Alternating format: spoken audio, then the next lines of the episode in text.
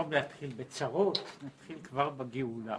ויהי בשלח פרעה את העם, ולא נחם אלוקים דרך ארץ פלישתים כי קרוב הוא, כן? הנה, על ישראל בגלות מצרים כתיב,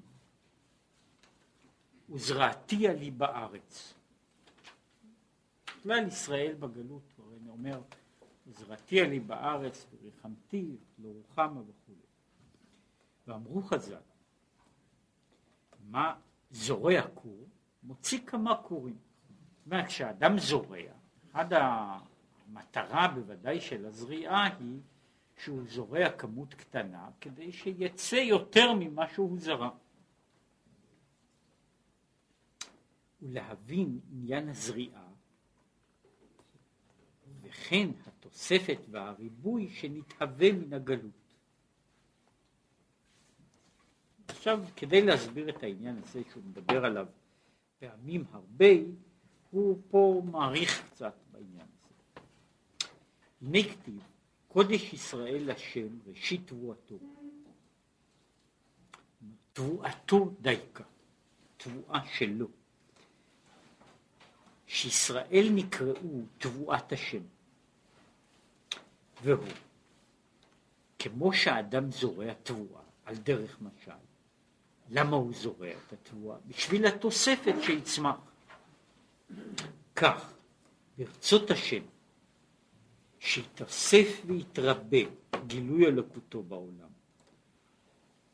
וימלא כבוד השם כל הארץ, ונגלה כבוד השם, ראו כל בשר, כן, כפי השם דיבר. זורע את ישראל שהן הם תבואתו, ושעל ידם יתגלה כבודו בריבוי ותוספת. אם כן, מכיוון שהוא אומר קודש ישראל השם ראשית תבואתו, אז אם כן הוא נוהג בנו כמו בתבואה, הוא זורע אותנו, כן? ולכן אנחנו קבורים באדמה, כן? זה, זה, זהו העניין של זריעה, כן? הוא שם אותנו כדי שנצמח. אה, וזהו ברוך השם אלוקי ישראל מן העולם ועד העולם. פירושו שכדי שיומשך ברכה ותוספת ריבוי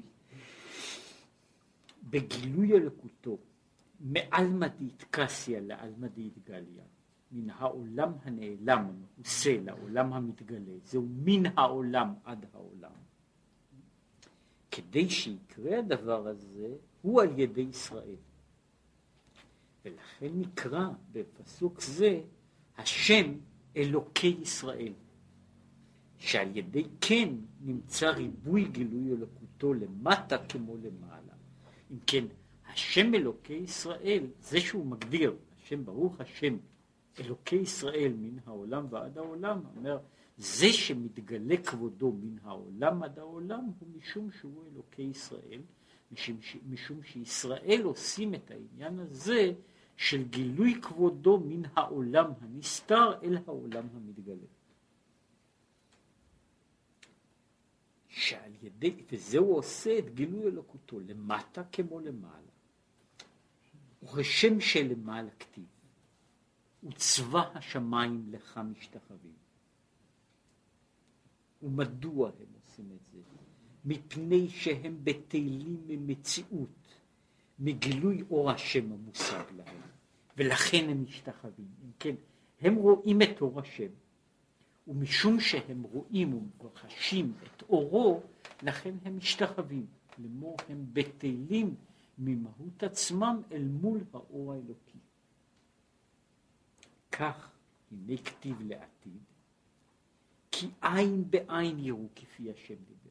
כן, אותו סוג של התגלות שישנו למעלה, אשר מכוחו צבא השמיים לך משתחווים, הוא אומר הם משתחווים משום שהם רואים, בשבילם העניין האלוקי הוא, הוא גלוי ולכן הם משתחווים ובטלים אליו. גם לעתיד כך יהיה גם בעולם שלנו עין בעין יראו. וכתיב ובאו במערות צורים ובמחילות עפר, מפני פחד השם ופני הדר גאונו. כן, אז יקרה אותו דבר. כאשר עין בעין יראו כפי השם דיבר, אז יבואו במערות צורים, זאת אומרת, הפחד השם שנופל על, ה, על, ה, על האנשים הוא משום שעין בעין יראו, ולכן מתחבאים במערות, במערות צורים כדי מפני כבוד השם, מפני פחד השם והדר גאולו. וכמאמר, כל ברך לך תכרע, כל קומה לפניך תשתחווה, לפניך יכרעו ויפולו. אם כן הוא אומר שבמובן הזה הפחד השם והדר גאונו, האימה, היראה, כל אלה הם תוצאות והשלכות של דבר אחד, של ההתגלות האלוקית. כאשר השם מתגלה בתוך המציאות, אם כן ממילא יש פחד השם נופל, ממילא פחדו והדר גאונו נופלים על העולם, ולכן כל ברך לך תכרע וכולי וכולי.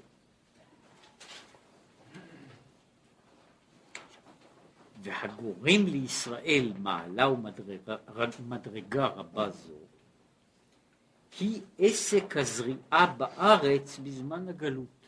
עכשיו, כדי שכל זה יגיע לידי גילוי, צריך שיהיה וזרעתי עלי בארץ, כן? צריך קודם כל לזרוע אותם, שהוא כמו על דרך משל, שזורעים גרעין אחד ומצמיח הרבה, או כמו שנוטעים חרצן אחד וצומח אילן שלם בענפים הרבה. וכמו שכתוב, ואנוכי נטעתיך סורק. כי כשנוטעים גפן, אינני נוטע גפן שלמה עם כל מה שיש בה, אלא אני נוטע רק ענף, זמורה אחת, שהוא זמורה של גפן, כדי להצמיח גפן שלם.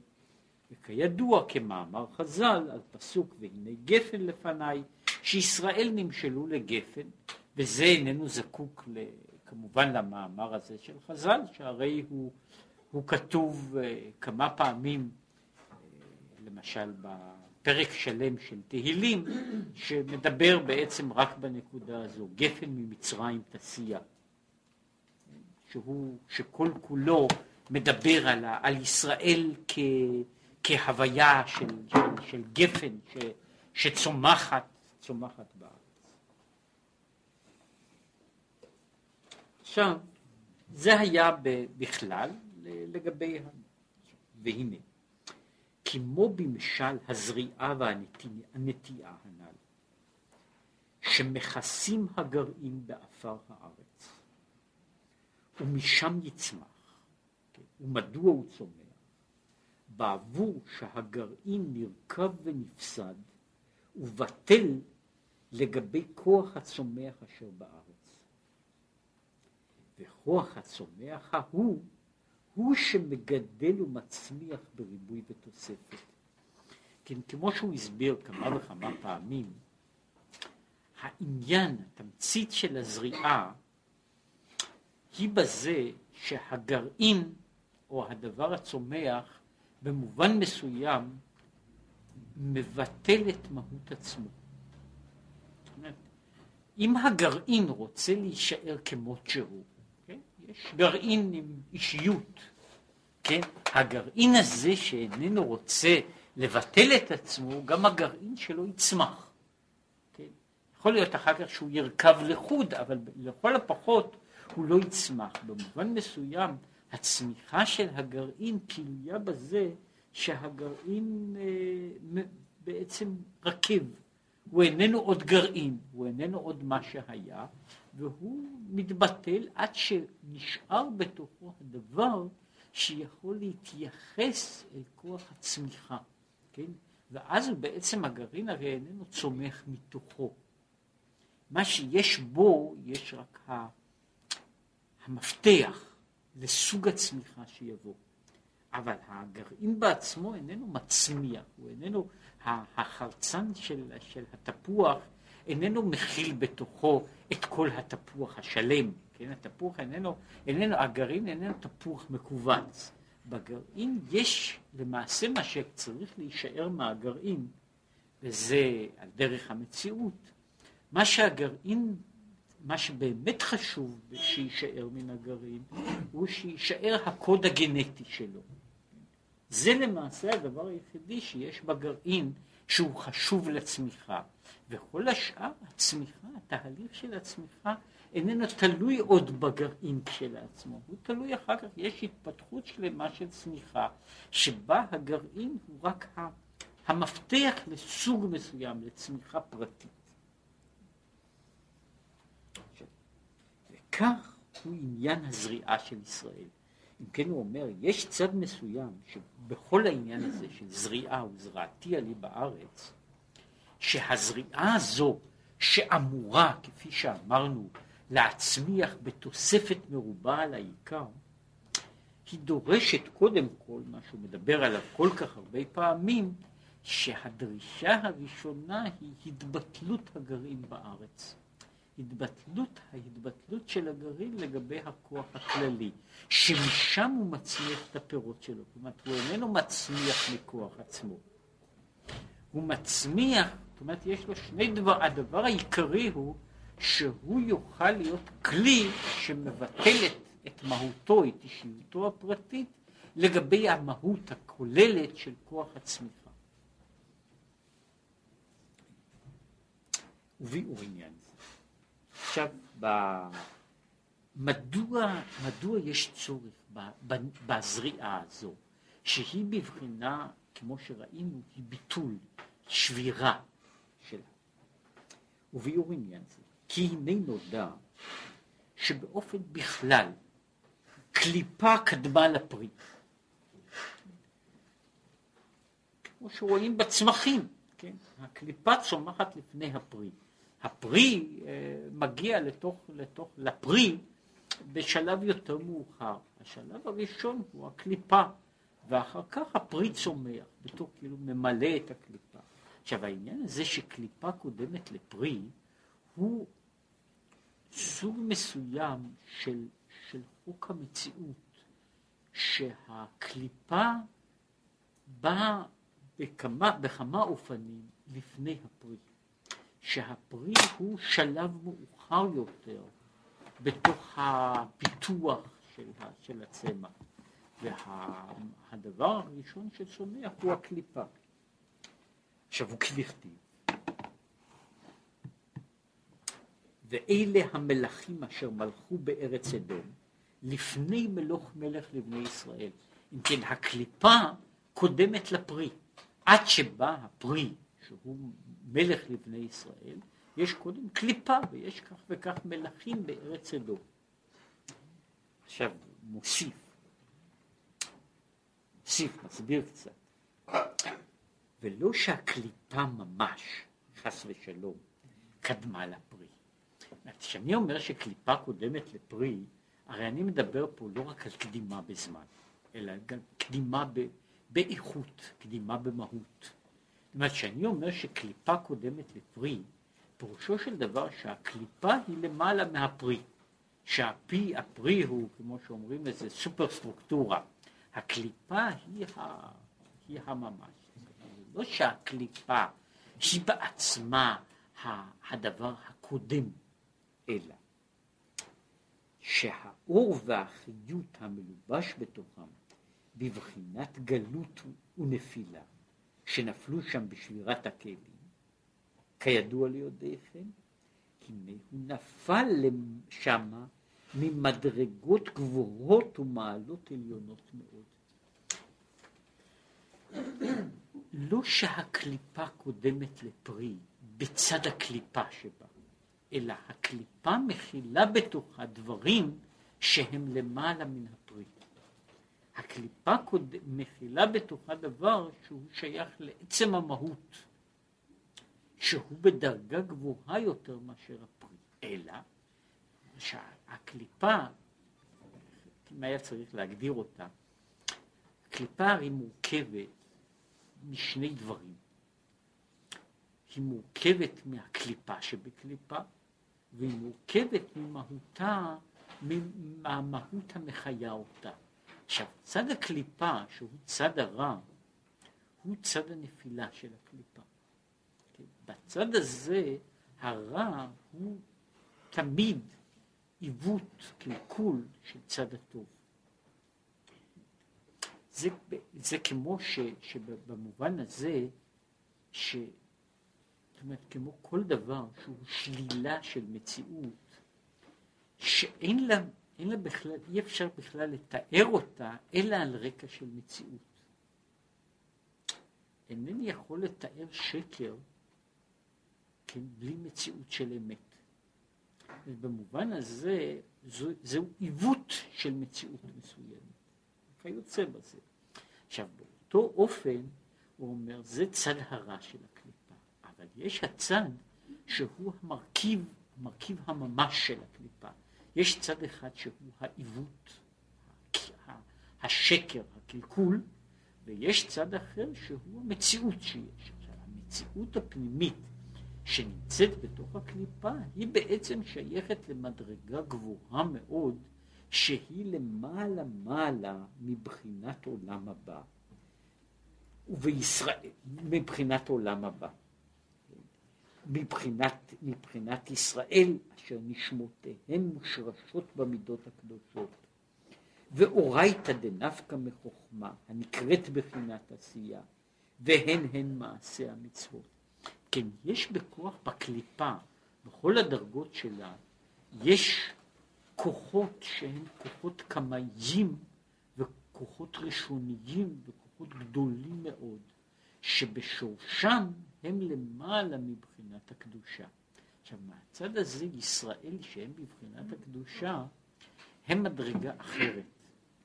והכוחות הללו הם במדרגה, בשורשם הם מדרגה גבוהה יותר. אלא כאמור, הם נפלו בשבירת הכלים.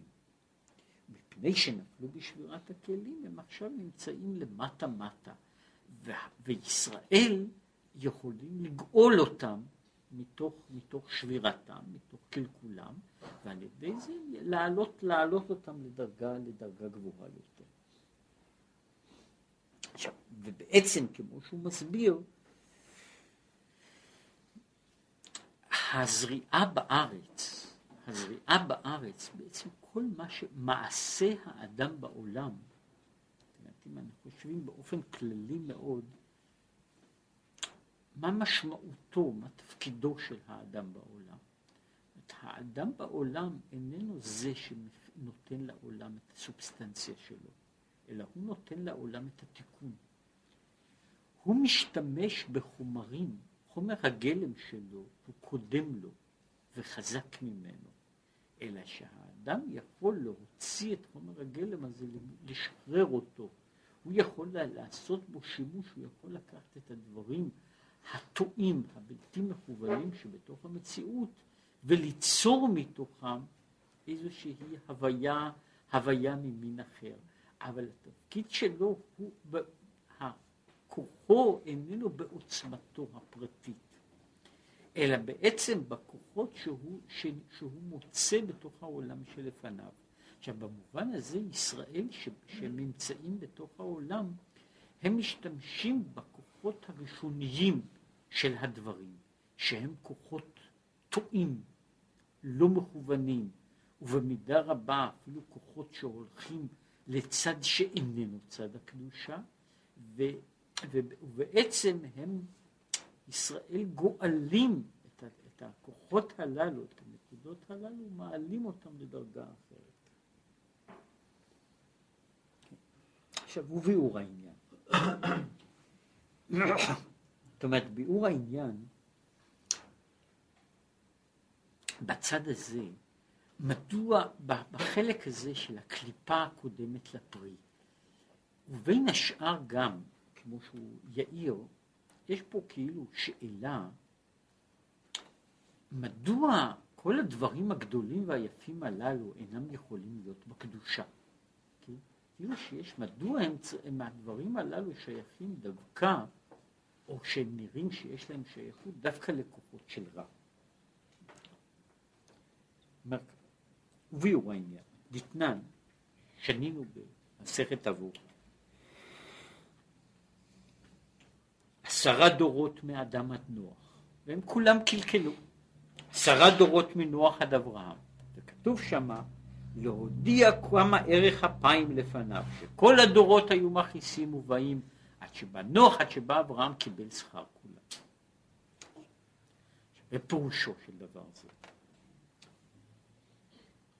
כל מה שכל גויים מקבלים שפע וחיות עולם הזה מקדושתו של הקדוש ברוך הוא. הרי כיוון כפי שאמרנו, אין חיות אמיתית, אין כוח, זאת אומרת, אין שום מציאות חיובית, אלא זו ששייכת לשם לבדו. אין מציאות חיובית, מכוח הרע כשלעצמו. כן, כל כוח וחיות שכולם מקבלים, הם מקבלים מקדושתו של הקדוש ברוך הוא. וכדכתיב, ואתה מחיה את כולם. כן, אתה מחיה את כולם, את הטובים ואת הרעים, את הגדולים ואת הקטנים, את המלאכים ואת הקינים. כן. עכשיו, אתה מחיה את כולם, וכולם יונקים מכוחך. אבל כל זה הוא מבחינת ערך אפיים ורב חסד. זאת אומרת, מה שכל אלה יכולים לינוק מן הקדושה, הוא משום שהם יונקים מבחינה כזו שהיא בחינת ערך אפיים, מבחינת רב חסד, שאף במקום שמכסה ומסתיר על קדושתו יתברך, במקום שקרו לי לכל היותר אלה דאלהיה, במקום שהם מכירים את הקדוש ברוך הוא בתור אלוהי האלוהים. זאת אומרת, יש שם, אומר, לנו יש אלוהים משלנו. אומרת, אם אתה רוצה לדקדק בדברים ולחפש, יש עוד משהו למעלה מזה. כן, אבל כמו שסתם, באמת כשמנערים סתם אדם בעולם, אפילו במדינתנו, כן, אז הוא אומר ככה, מה שמעניין אותו, אז אה, הרשימה הזו, חלק ממנה מעניין כל יונק מצוי, כן, זאת אומרת, אותו סוג של דברים, יש דברים שמעניינים אנשים, עושר וכבוד לא מעניינים גמל, כן? אבל הם מעניינים בני אדם, כן? אבל בכל זאת, אנשים, אלה הם ה... אם, אם אני צריך לאסוף את כל ה... את האלים הפרט... האלים הממשיים של בני האדם בעולם, אלה הם האלים הממשיים, כן? זה אותו דבר. אותם, או אלה שאנחנו מכירים מהתנ"ך, כן? הייתי קורא לזה, יש לו, יש לו שם אחר, שם יש בעל ממון, יש אשתורת, ועוד אחדים שהם כמו שהיו, הם נשארו בדיוק אותם, אותם אלה נשארו. עכשיו, אם אני חוזר למישהו ומדקדק, האם יש למעלה מכל אלה, יש משהו אחר? יש משהו, אלא שזה לא מעסיק אותו. זה לא, לא בעיה, זה לא, זה לא נושא, זה לא נושא שיושב ומעסיק אותי, הוא לא רלוונטי מבחינת חיי, מבחינת מציאותי, אני יכול לחיות ולמות בלי זה. אבל אם אתה רוצה דווקא לדקדק בדברים, יש, יש שם גבוה מעל גבוה, אי שם באיזה קומה עליונה, מתחבא בשפריר עליון בעליית גג, יש שם משהו כזה, אבל באופן כללי זה לא, לא רלוונטי לחיי. עכשיו, אבל בחינת ערך אפיים, בחינת רב חסד, היא הרי זו הגדרה שלה. ההגדרה שלה שככל שיש יותר רוב חסד, ככל שיש יותר ערך אפיים, ההתחשבות, הנותן מתחשב פחות בתגובה של המקבל. כשאני סתם אדם הגון, כן? אני מחכה שיגידו לי תודה. לא הרבה, אבל קצת. עכשיו, אם אני נותן למישהו מחמיץ פנים כנגדי, אני לא אתן לו יותר. כל שכן אם הוא יירק בפניי. אבל אם מישהו באמת רב חסד, כן? אז הוא נותן ואיננו מצפה לאיזשהו, לאיזשהו, לאיזושהי תגובה. כן, אומר, העניין הזה של ערך אפיים, העניין הזה של רב חסד, כן, הוא בנוי על ה... על נתינה שאין לה בכלל, היא מעבר לציפייה או לדרישה שתהיה איזושהי, איזושהי תגובה. מה זה, זה, זה לא חשוב.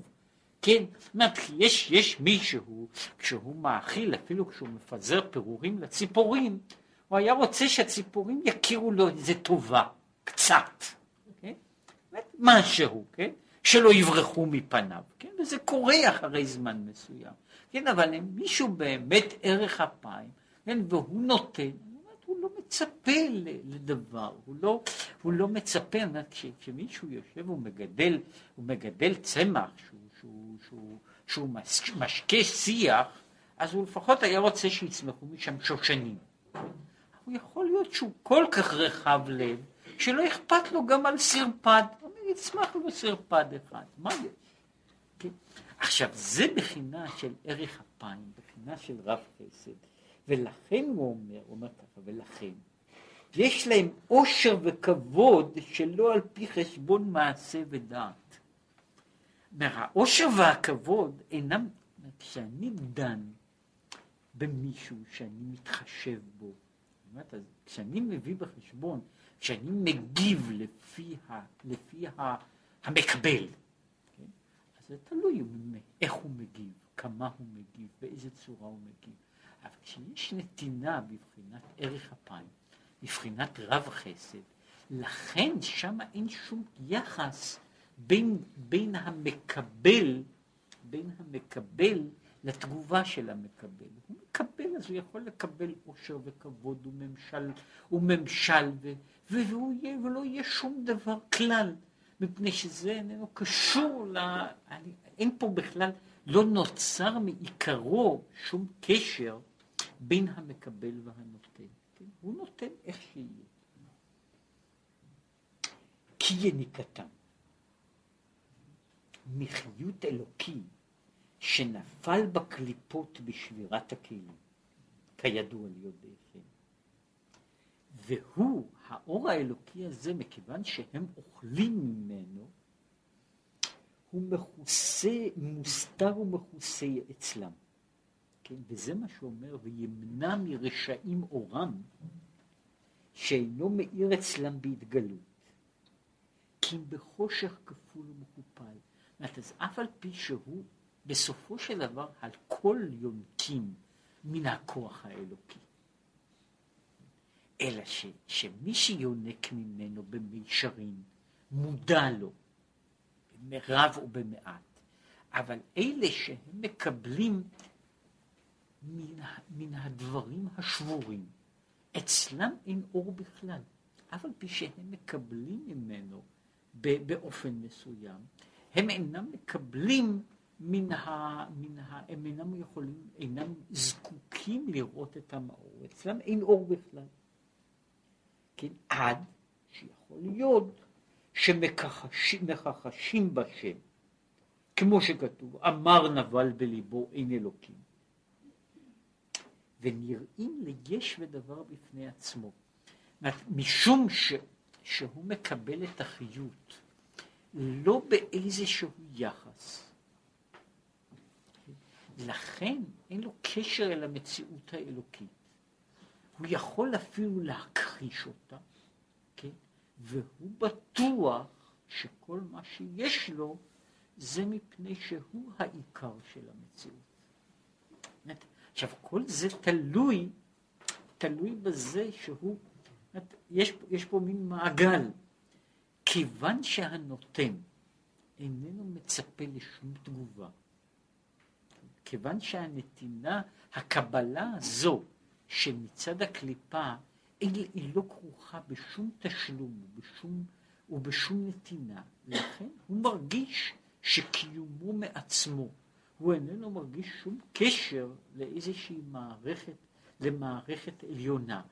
כאן יוצא, זה, זה אחד הדברים שאומר כאן כבדרך אגב, במובן הזה, אה, שכמו שאומר הנביא, כן, שהשם בחר את ישראל מכל העמים, על כן אפקוד עליכם עוונותיכם. יש, יש צד מסוים שהוא בא משום שנוצ... שיש קשר מיוחד, לכן באופן פרדוקסלי קיימת גם תביעה. קיימת גם תביעה, ולכן הקשר הזה הוא בכל פעם יש לו, יש לו עליות וירידות, יש לו לא התנהגתי יפה, התנהגתי יפה. עכשיו, כאשר יש, יש מבנה אחר שאיננו תלוי בשום קשר של קבלה ונתינה, אלא בהשפעה בלבד, שם לא משנה כן, מה קורה ואיך זה קורה ומה, ומה הוא מגיב. אז כך יוצא הפרדוקס שזה, ש, זאת אומרת שהוא, ש, שלרשע יכול להיות עושר וכבוד. ואין להם שום קשר למהותו ולהתנהגותו. בזמן שהצדיק, מה שכתוב שם, שהקדוש ברוך הוא מדקדק עם הצדיקים כחוט השערה. זה יוצא ככה, ככל שהוא יותר צדיק, ככל שהוא יותר צדיק, אז יותר מדקדקים איתו. ככל שהוא פחות צדיק, פחות מדקדקים איתו, כן? זאת אומרת, הצדיק יכול להיות שמפני שהוא לא התכוון בקריאת שמע, שבגלל זה יהיו לו שלוש שנים של ייסורים, כן? ויהודי אחר, שהוא לא צדיק, כן? שאולי לא קורא קריאת שמע בכלל, אז הוא יכול להיות בלי, לחיות שלו ושאנן, כן? בלי, בלי הדברים הללו, משום שזה תלוי מהיכן הוא מקבל מהיכן הוא מקבל את ההערה שלו, מהיכן, הוא, מהיכן היא נובעת. עכשיו הוא אומר מה שאין כן, כל זה בסטרא אחרא. שבסטרא אחרא זה מה שהוא אומר, זה כמאן דמשליך בתר כתפוי.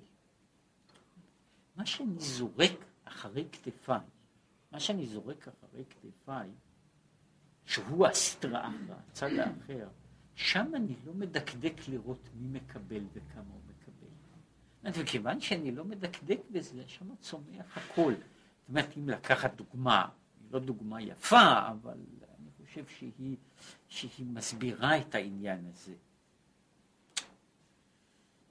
יש, יש שני סוגים של מים. יש מים שלוקחים אותם, למשל לשתייה, להשקעה, ויש מים שהם מי שופכים. עכשיו, מהמים האלה שהם מי שופכים, צומחים כל מיני דברים. אבל זה שהוא בעלם של מי השופכים, איננו מדקדק לראות מה יוצא שם מתעלת הניקוז שלו. כן? מה יוצא שם, איזה צמחים צומחים לו בתעלה הזאת. כן? מה שאין כן מי שעומד ומגדל עובד בגינה שלו, שם כל קוץ קטן שיוצא עוקרים אותו, כן? לעומת זאת בחלק האחורי שם, שכל, שכל הדברים נשפכים, אז שם נשפך הרבה מאוד, כן? ושם צומח הכל, כן? אז שם יוצא, זאת אומרת, במובן הזה, ה, ה, כמו שרואים, מישהו מסתכל במקומות הללו, כן? שרואים איך, ש, איך שמקום מלא סרפדים, כן? מקום שמלא סרפדים הוא בדרך כלל מקום שמישהו נתן בו מתנה כזו בלי לשים לב. כן, ואז הם צומחים בהרחבה גדולה, כן, ואיש איננו, זאת אומרת, הם גדלים שם, זאת כשאני אגיע לח, לח, לחצר הפנימית, אז שם אני לא אניח לאחד כזה לחיות, כן, אז יוצא ש, שבמובן הזה, כאילו, משהו קורה פה, משהו קודם קרה, העניין הזה להודיע כמה ערך אפיים לפניו. אומר, יש התיאורים, יש תיאורים יפים מאוד במדרש רבה, הוא מדבר על הדורות שלפני נוח, כן, על מין עולם כזה שהכל הכל נוח בו, כן, שהכל הולך בשפע גדול, בלי, הכל צומח, הכל גדל, הכל פורח, ומבחינה מסוימת זה נובע, זוהי נתינה בגדר של ערך אפיים לפניו. עכשיו, הנתינה הזו, היא לא, לא מתייחסת בכלל אל בחינת וצדק קדושה.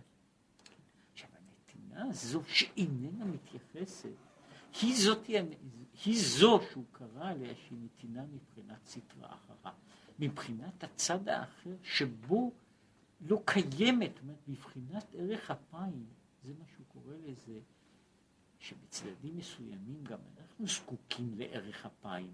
מתי אנחנו מדברים על ערך אפיים? זאת אומרת שאני חוטא. כן? כשאני אומר ריבונו של עולם תאריך אף, מה זאת אומרת?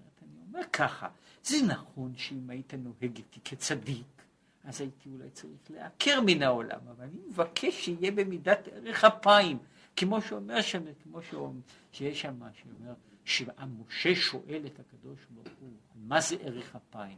ערך אפיים לצדיקים? הוא אומר לו גם לרשעים. אז אחר כך הוא מזכיר לקדוש ברוך הוא, הרי אמרת גם לרשעים, כן? במובן מסוים העניין הזה, הבקשה לסלוח ולמחול, למרות שהרעותי מעשה, למרות שעשיתי כהנה וכהנה וכהנה, אומר על זה בכל זאת ערך אפיים, מבחינה זו כולם יש להם, יש להם איזשהו, אפשר, יש להם אפשרות קידום כלשהי. לכן יש הביטוי שמופיע, שאומרת ש... על הכתוב, קרבו אליי אנשי זרוע הרחוקים מצדקה. כן, יש תרגום, יש בגמרא, שמי הם האנשים הללו? כגון רבי חנינא בן דוסה וחבריו. כן? למה? מפני שאומר שכל העולם שהם ניזונים בזרוע, וכל העולם ניזונים בצדקה. כן? לכן הוא אומר שקרבו אליי אנשי זרוע, זאת אומרת אנשי זרוע הרחוקים מצדקה, אומר, הם אלה, יש של... שניים שלושה אנשים בעולם שאינם זקוקים לצדקה של הקדוש ברוך הוא. הם אינם זקוקים למידת ערך אפיים. הם יכולים לבוא ולבקש בזרוע, כן? אומר, מגיע לי, כן? שאר האחרים, אם הם יעשו חשבונות, הם לעולם לא יקבלו שום דבר. אלא מה? הם חיים מזה, מזה שיש ערך אפיים לפניו. אז אני אומר שיכול להיות עולם שלם שיתנהג במידה הזו של ערך אפיים, ויש בתוכו איזה כיס מבודד של מה שמתנהג לפי דרגת הקדושה, ובתוך דרגת הקדושה שם לא יגורך רע. שם העניין הזה שלא יגוחר, שם הרע לא יכול להתקיים. כן? יש, יש מעין זה, יש התיאור של בספר ויקרא על ארץ ישראל, שהארץ מקיאה את החוטאים. זו ארץ קדושה. בארץ קדושה אתה לא יכול לעשות מה שעשית בחוץ לארץ. כן, הארץ תקיא אותך. כן, אומר, ארץ אחרת לא מקיאה אותך. כן, יכולה לגדל אותך בהרחבה. כן, הארץ הזו לא רוצה. מה שאין כן, בסיטרא דקדושה, שהם מקבלים חיות מגילוי אור פני השם, והוא מתגלה בירידת והשתלשלות סדר המדרגות בעשר ספירות הקדושות, שהן הן מידותיו יתברך, שהן בחינת כלים להמשכת גילוי אלוקותו יתברך. עכשיו המידה הזו שעוברת דרך עשר הספירות היא כולה בנויה על מידה ומשקל ומניין. מה שאין כן בבחינה זו של השווה ומשווה קטן וגדול. בבחינה של ערך אפיים, שם אין מידה. יש דבר שיש לו מידה. הדבר הזה שיש לו מידה, יש לו מדידה, יש לו הגבלות. והוא יוצר הגבלות למקבל. וכן התורה, יש לה מידה. כמו שכתוב. ארוכה מארץ מידה. וכתוב מידה מפיק ה', פירוש מידתה. דהיינו, שיש לה מידה, גם לתורה יש מידה, שהוא מידת בחינת כלי אומנותו יתברך. המידה הזו היא כלי האומנות של הקדוש ברוך הוא, אבל היא כלי שבעצמו יש לו ממדים, יש לו גבולות. הוא קורא לזה, זוהי התבנית הבסיס, המפה של כל העולמות. אבל המפה הזו, שיכולה להיות גדולה מאוד, יש גם כן תבנית, יש לה קנה מידה, יש לה גבולות, אלא שהיא ארוכה מארץ. לכן כתיב, אם בחוקותיי תלכו ונתתי גשמכם וכך וכך. מי שהוא שייך לבחינה הזו, לכן הוא נכנס אל תוך העולם שיש בו מידה. ובצד מסוים, ככל שהוא יותר שייך לזה, הוא יותר נכנס לעולם שיש בו, ככל שהוא נמצא בעולם של קדושה, מעולם הקדושה יש לו, יש לו הגדרה של, של, שהיא כולה קדושה. העולם של הקליפות לא מבחין. הוא לא מבחין בין הרע והטוב, בין, ה, בין הגדול והקטן. העולם של הקדושה הוא בנוי על כלים שהם רגישים למקום שיש בו קדושה או אין בו קדושה. ולפי זה יש הנתינה והקבלה. ולכן נקרא יעקב הקטן. הרבה פעמים. כי הוא בחינת קטנות וצמצום אלוקותו יתברך, להתגלות על פי מידותיו. כן? הוא הקטן מפני שאצלו הדברים הם מוגדרים. ועשיו, וכמו שיש מאמרים, עשיו הוא הגדול. כן? אומר, עשיו הוא הגדול במובן הזה שאצלו שם אין מידות. עשיו, עשיו הוא, אה, אה, עשיו הוא עשיו, ורואים את זה קצת גם, גם בעולם הזה, אפשר לראות את זה, אפילו אם קוראים עיתונים של העולם. מהצד הזה הגויים בהחלט צודקים, שהם מקטרגים על ישראל, על כל מיני דברים, כן, הם טוענים שפה הורגים בן אדם אחד, כל העיתונות רועשת. כשהורגים מעבר לגבול 500, אף אחד לא שם לב. והאמת היא שזאת הודעה לאותה תפיסה בעצמה. אומר, שמה להם מותר, מפני שזה לא משנה, בוודאי שהם הורגים, למה לא? כן, ככה זה דרכו של עולם, שיש מדינה, התפקיד שלה הוא להרוג אנשים. כן, מה, מה, מה תעשה מדינה מתוקנת אם לא להרוג אנשים? כן, אז זה בסדר, אבל ישראל, כן, ישראל קדושים, להם זה אסור. זאת אומרת, האמת היא שזוהי זוהי תפיסה, זוהי הודעה על כן אפקוד עליכם עוונותיכם, זאת תפיסה אמיתית של, של אותה, אותה תפיסה, ועכשיו זה לא, אני לא אומר את זה בבדיחות, אלא משזה נובע מתפיסה ששם באידך כיסא זה לא משנה, זה ברור שזה ככה, כן? זה ברור שזה ככה, אז יש דברים כאלה בעולם, ואת הכל יודעים שיש, שאנשים מתים, מה, כן? אבל יש דברים שהם, שהם זה אסור לו לעשות, כן? זה אסור לו לעשות. זה יעקב הוא הקטן. והכל מתגלה לפי מידה מסוימת, על פי מידותיו, על ידי אור התורה והמצוות. להיות רצונו העליון, למשל, שאם יטען ראובן כך, ושמעון יטען כך, הפסק יהיה כך. אז עכשיו יש ההגדרה, מה שהוא דיבר על זה, שארוכה מארץ מידה, בתורה יש מידה, והמידה הזו מגדירה אפילו דברים קטנים, היא מודדת מי צודק ומי לא צודק. כן? זאת אז יש בתורה כל הזמן קביעות, ממדים, הגדרות. במקרה הזה זה נקרא יושר, במקרה הזה, אני סטיתי מזה קצת, זה נקרא גזל. כן?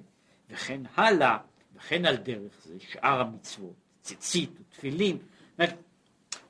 שכל אחת מהן יש גבול מסוים, כמה, איך, איזה, זאת אומרת, מה הגבולות של הדבר הזה. זאת אומרת, כל אחד מהדברים האלה הוא מוגדר ב, בשיעור מסוים, במידה מסוימת, וכל זה שייך לאותה. שגילוי אלוקותו יתברך, ורצונו יתברך, הוא בבחינת צמצום. זאת אומרת, הגילוי הזה של רצונו מופיע בדרגה שהיא מצומצמת למו היא מוגדרת בגבולות. שהרי בעצמותו, כאן הוא מאיר באגב, הרי בעצמותו ומהותו יתברך. לא שייך כלל בחינת רצון, שהרי הוא בעצמו למעלה מעלה מבחינת רצון. הוא נקרא בעל הרצון. כן? אומרת, אז מבחינה זו הרצון הוא גם כן צמצום של ההוויה לנקודה מסוימת. הוא בעצמו הוא לא רצון. כן? כן? אלא הוא בעל הרצון. כן? זה אגב, אה, יש הביטוי הזה שלא שמים לב אליו, אבל הביטוי הזה מופיע בהרבה נוסחאות, גם נוסחאות של תפילה, שאנחנו אומרים, נוסח כמו יהי רצון מלפניך. יהי רצון מלפניך. יש דבר כזה. אנחנו מבקשים שיברר רצון כזה, שיהיה רצון כזה. זה לא פנייה אלא אתה, כן? אלא אלא יהי רצון מלפניך. הוא בעל הרצון. ועל זה נאמר, הנה השמיים ושמי השמיים לא יכלכלוך. פירוש, והוא מדבר, הוא פה עושה דרשה, מה זה יכלכלוך? פירוש אפילו כמו כלי תוך כלי. זאת יכלכלוך בתור כלי, כלי בתוך כלי. בבחינה שקודם הצמצום, שיהיה, שיהיה בבחינת התגלות, ירידת השתלשלות, סדר המדרגות. אם כן אומר, אותך במהות שלפני צמצום, שלפני ההגדרה, שמיים ושמי השמיים לא יכלכלוך. זאת אומרת, אין שום כלי בשום אופן שיהיה שיכול להכיל אותך. זהו, מה שאין כן. בחינת ואלה המלכים אשר מלכו בארץ אדום, בחינת עשרה דורות של אדם עד נוח.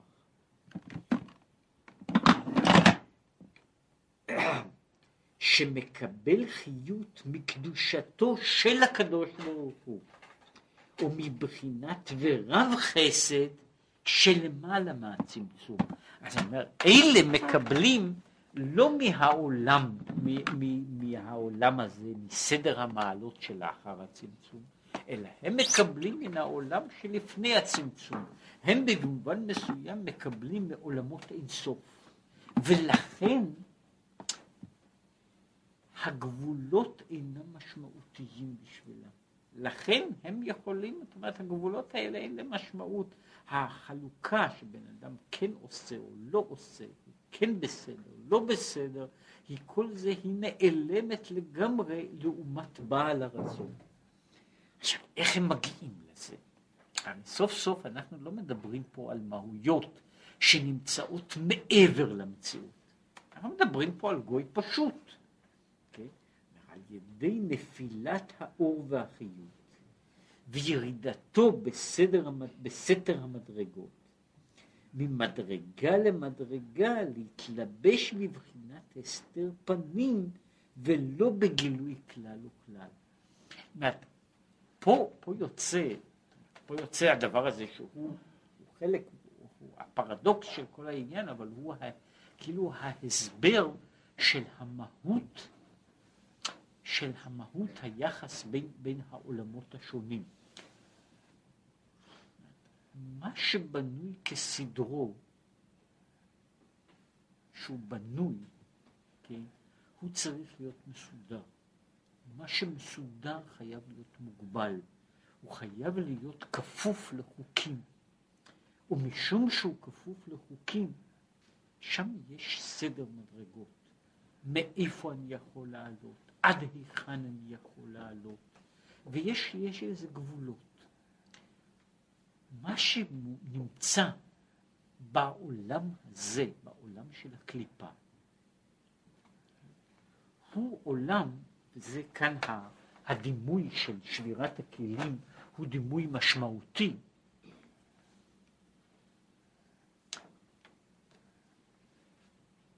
כשאני, אני נאמר שיש לפניי בית, בית גדול, שלם, משוכלל, יש בבית הזה דירוגים. כן?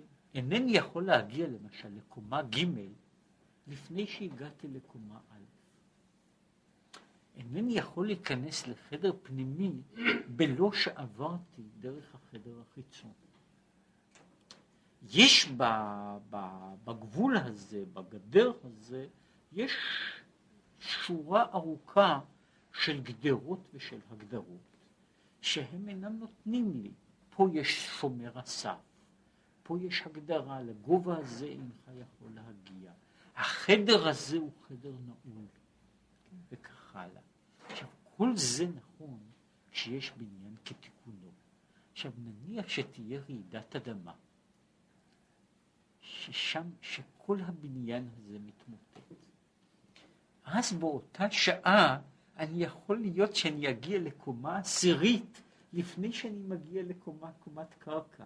אז אני יכול להיכנס לחדר הזה שבו אף אחד לא יכול היה להיכנס, אני יכול להיכנס בקלות. מה שהוא אומר זה, זה שעל על, על המקום הזה, הר ציון ששמם, שועלים הלכו בו. כלומר, עכשיו השועל יכול להיכנס גם לקודש הקודשים. כאשר הדבר, הדבר נחרב, כל אותן הגבולות, ההגדרות וההגבלות אינם קיימים. שם יש עולם הרוס, ובעולם ההרוס הזה הממדים אינם, אינם חשובים. מה שהוא אומר שעולם הזה, שעולם השבירה, הוא עולם הרוס, עולם שבור. ורק בגלל שהוא הרוס ושבור, יכול לכן להיות שאין כל חשיבות לסדר המעלות. ומפני שבתוך זה, שם יכול להיות קשר, שאין לו, שום קשר בין מדרגת המקבל למדרגת הנותן. שם הוא יכול לקבל מכוחות שהם למעלה מן הגבול, משום שהם כולם נשברו. זאת אומרת, העניין הזה של שבירת הכלים הוא ההסבר איך יכול להיות שבתוך המציאות, בתוך המציאות של העולם שלנו, יהיה כאילו עולמות שהם הרבה יותר גבוהים מאשר העולם שלנו, כן? והעולמות הללו הם ניתנים למעבר לכל ארכי ופרחי, כן? מפני שפה יש דבר כזה, הדבר הזה, כל העולמות הללו הם עולמות שבורים. ובמובן מסוים, כמו שהוא אומר, במציאות שלנו זה בעצם לא ייתכן אחרת. הדבר שאיננו מוגבל איננו יכול להיכנס לתוך גבול. מה שיכול להיות בתוך הגבול הוא שברים. יש שברים, פירורים, פתיתים של עולמות כאלה. עכשיו, בתוך זה, כאן הולך לו, הולך לו כל מאן דבעי, והוא איננו, איננו קשור בכלל לזה. עכשיו, כל מי שהולך באורחא דמהמלותא, שהוא הולך בדרך הישר, בדרך הישר והטוב, שם הוא נמצא במקום שיש עולם מוגדר. עכשיו, בתוך העולם המוגדר הזה, שם באמת אינני יכול, שם בקושי נותנים לי להיכנס לחדר השני, כן? כשהייתי בערימת החורבות, אני יכולתי להיכנס שם למקום ש, שאף אחד לא יכול להיכנס. כן? בחדר, בעולם הבנוי, יש סדר מדרגות, ושם יש, יש כאן יש דלתות, פה יש מעצורים, זה מה שהוא מגדיר, ש, שהעולם הזה, זה בעצם, במובן מסוים, זוהי ה... זהו התשלום הכבד ביותר, ש... העולם של סדר משלם על היותו מסודר. בזה שהוא חייב, הוא יוצר, הסדר יוצר גבול. הסדר יוצר היררכיה. הסדר יוצר את זה ש, שממילא, כן, יש דברים שהם אפשריים ובלתי אפשריים. בזמן שבעולם התוהו, כן, כל המציאות היא במובן מסוים, מציאות בלתי אפשרית. שקיימת שם. וזה מה שהוא אומר ב... עד וזה ימשיך כאן. זאת הסדר הזה ממשיך כאן עד לעתיד לבוא. שיקוים בנו מקרא שכתוב, ואת רוח הטומאה אעביר מן הארץ.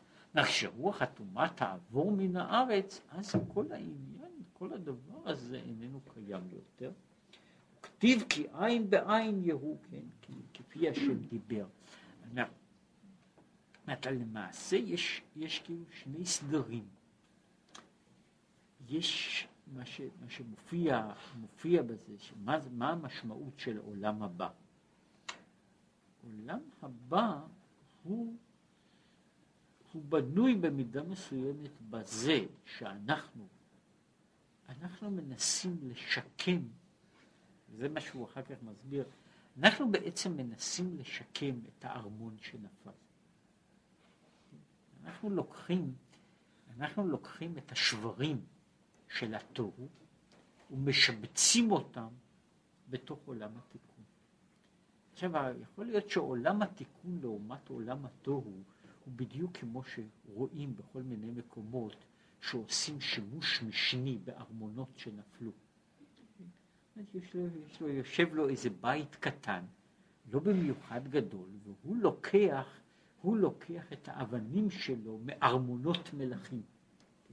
עכשיו, ברגע שהבניין של התיקון מגיע לידי שלימות, הוא מסלק את התוהו לגמרי. זאת אומרת, הוא זה, הוא מייצב מחדש את כל השברים של התוהו בצורה מתוקנת.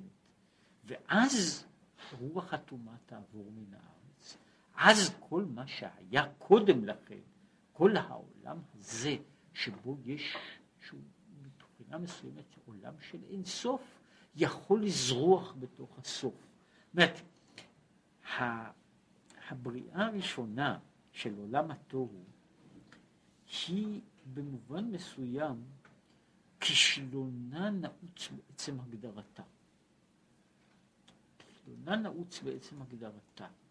שיהיה בתוך העולם דבר שאיננו קשור להגדרות הוא סתירה מיני ובי. כשיש הגדרות, יש, יש, יש היררכיה. כשיש היררכיה לא יכול להיות, לא יכול, לא יכול, לא יכול להיכנס דבר שהוא בבחינת אינסוף. ולכן זה מה שהוא אומר על זה, שעולם התוהו יש אורות מרובים מכלים, כן? ועולם התוהו מתפוצץ. עכשיו, עולם התיקון מתחיל כבר יכול בתבנית הרבה יותר קטנה. הוא מתחיל בתבנית קטנה, הוא כל הזמן מוגדר, הוא כל הזמן מוגבל, יש בו כמות קטנה של קפיצות, כן? משום שהוא ביסודו עולם מסודר. בתוך העולם הזה אנחנו עכשיו, זה מה שאומר הוא זרעתי עלי בארץ. עכשיו כל התפקיד של הזריעה הוא שאנחנו מנסים לינוק ולחבר את הכוחות הקמאיים עם, עם המציאות של עכשיו. וכאשר החיבור הזה מגיע לשלמות, זה מה שהוא קורא לזה, ש, שיש, של, ואז מתקיים רוח הטומאה, האוויר, זה מה שכתוב אה, אה, עין בעין יראו, כן? זה מה שהוא אומר פה, מה שהוא אומר, ש, שמה שמה, מה שעושים ישראל בגלות, רק אקרא כמה. הנה אמרו חז"ל, גלו לבבל שכינה עמהם. פירוש. הנה ניצוץ אלוקות שבנפשם הוא בבחינת גלות. גלו לבבל שכינה עמהם. אבל לא צריכים לצאת לבבל, מספיק שנמצאים בעולם הזה. כן, הניצוץ אלוקות נמצא בגלות. ניצוץ אלוקות שבתוכה, רצונו וחשקו להידבק ולהסתלק למקורו כטבע האש שרוצה לעלות למעלה. אם כן, הניצוץ האלוקי הוא כל הזמן נמצא בשאיפה שהוא רוצה להגיע להתבטאות, הוא רוצה להשתחרר, הוא רוצה לצאת מהמגבלות. מה, עכשיו, עכשיו שישראל יושבים עם הדבר הזה שבוער בתוכם, על ידי זה הם מלקטים גם כן ניצוצי חיות אלוקי שנפלו שמה בשבירת כלים, ומעלים אותם לקשרם ולדבקם באלוקים חיים. זאת על ידי זה שאנחנו, אנחנו בעצם מציאותנו, אנחנו תערובת כזו. של ניצוץ אלוקי שיושב בתוך גלות. והניצוץ האלוקי מנסה לעלות למקורו, ותוך כדי כך הוא, בכל מקום שהוא פוגש עוד איזה דבר של קדושה, הוא נדבק בו. הדבר הזה של הקדושה נדבק בו, ועל ידי זה הוא יוצר, הוא יוצר איזושהי הוויה, זאת אומרת במובן הזה, אתם במונחים, בלשון אחר, מה ככה, שהניצוץ הקדוש וישראל בכלל הם קטליזטור של המציאות. הם יוצרים תופעה שאחר כך המציאות מתחילה להשתנות לפיה. זאת הניצוצות הקדושים נדבקים בדבר הזה, מתחיל פה תהליך. כן, והתהליך הזה הוא שיציאת הניצוצות שנפלו בשבירה, שהם חוזרים אל מקורם. וזה נעשה. איך הוא עושה זה? דווקא מישהו בגלות. כגון על ידי עסקו בפרנסתו. ובמה הוא עוסק אדם בפרנסתו? בדברים הנתונים תחת ממשלת קליפת נוגה. כן, מה, מה בן אדם עוסק? הוא עוסק בדברים שהם שייכים, דברים שהם כולם שייכים בעצם תחת ממשלת הקליפה. וכמאמר חז"ל, אין לך כל עשב ועשב שאין לו מזל מלמעלה. כן? אז הוא אומר, אז יש בכל עשב יש מזל. האיש הזה שמתעסק בעשב, מתעסק גם איכשהו בניצוץ שיש בעשב הזה. עכשיו, מה שהאדם עושה, הוא, עובר דרך העולם, והוא מתרחק משקר וגניבה וגזילה וכיוצא בהם מדברים אסורים וקשורים בידי החיצונים שאינם יכולים לעלות. אז אם כן, מה שעושה האדם, אם הוא נוהג, הוא נוהג כהוגן. הוא עובר בתוך המציאות של העולם, הוא מתרחק מהדברים האסורים, מפני שכל דבר, מה שהוא מגדיר, יש דבר שהוא אסור והוא מרעיל אותו, הוא מרעיל את התהליך, הוא, זהו ניצוץ שאי אפשר לגאול אותו, לא במישרים. כן? אומרת, אז הוא נזהר מאלה, והוא גואל את הדברים שאפשר לגאול אותם, כן? אז על ידי זה הוא מוסיף הוא מוסיף בתוך העולם, הוא מלקט את הקדושה מתוך המציאות של העולם. ובאותו דבר, וכן, כשמקיים מצוות תפילין וציצית, ולא כיוצא בכל מצווה מעשית, שהצמר של ציצית והקלף של תפילין היו נתונים תחילה תחת ממשלת השר והמושל, המשפיע להם שפע וחיות, לקיימם מחיות קדושתו של הקדוש ברוך הוא, שנפל שם בשבירת הכלים. זאת כל הדברים ש- שאני עושה בהם מצווה, הם דברים שהיה להם קודם קיום סתמי, והם יונקים את כוחם מן הסתם הזה, שהוא מחיה את הכל. זאת אומרת, הצמר הזה כשלעצמו הוא סביל, אני יכול לעשות ממנו ציצית, אני יכול לעשות ממנו אבנט של כהן גדול, אני יכול לעשות ממנו כל מיני דברים שיהיה אחד גרוע מחברו, כן? אבל הצמר הזה יישאר אותו צמר. זאת אומרת, במובן הזה, השר של הצמר הוא אינדיפרנטי, הוא, נות, הוא עושה צמר. האור הזה, מהאור הזה שעושים ממנו קלף, על הקלף הזה, הקלף ניתן להיכתב עליו כל מיני דברים. מה שהוא אומר שהקלף כשלעצמו הוא לגמרי אינדיפרנטי, והוא יסבול, הוא לא ימחה, הוא לא יזדעזע שיכתבו עליו דברים מגונים. כן? אבל אומר, כאשר אני עושה בו דבר שבקדושה,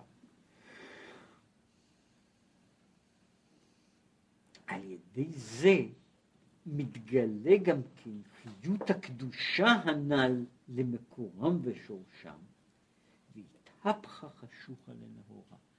ידי זה החושך נהפך לאור, כמו שכתוב, וידעו מצרים כי אני השם. וזה מה שהוא אומר, זהו האופן שהוא קורא לזה, וזרעתי אלי בארץ.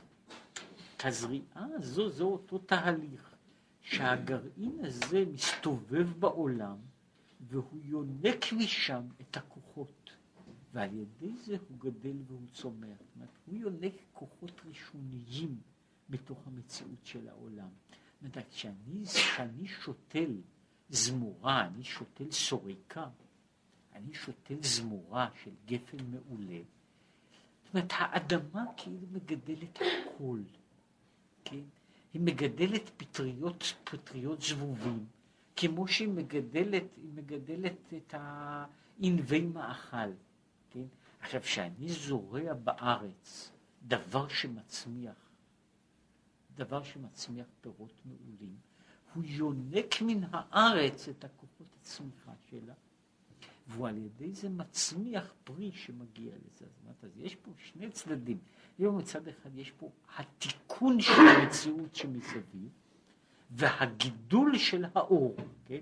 על ידי זה האור הולך וגדל, וזה מה שהוא דיבר פה על העניין הזה שהוא זרעתי עלי בארץ, ואני נטעתי הסורק, זאתי הזריעה הזו שבה הכוח הקדושה יונק לא רק מעצמו, אלא בעצם הוא יונק מכל מה שיש בתוך המציאות, והוא מעביר אותה אל התחום של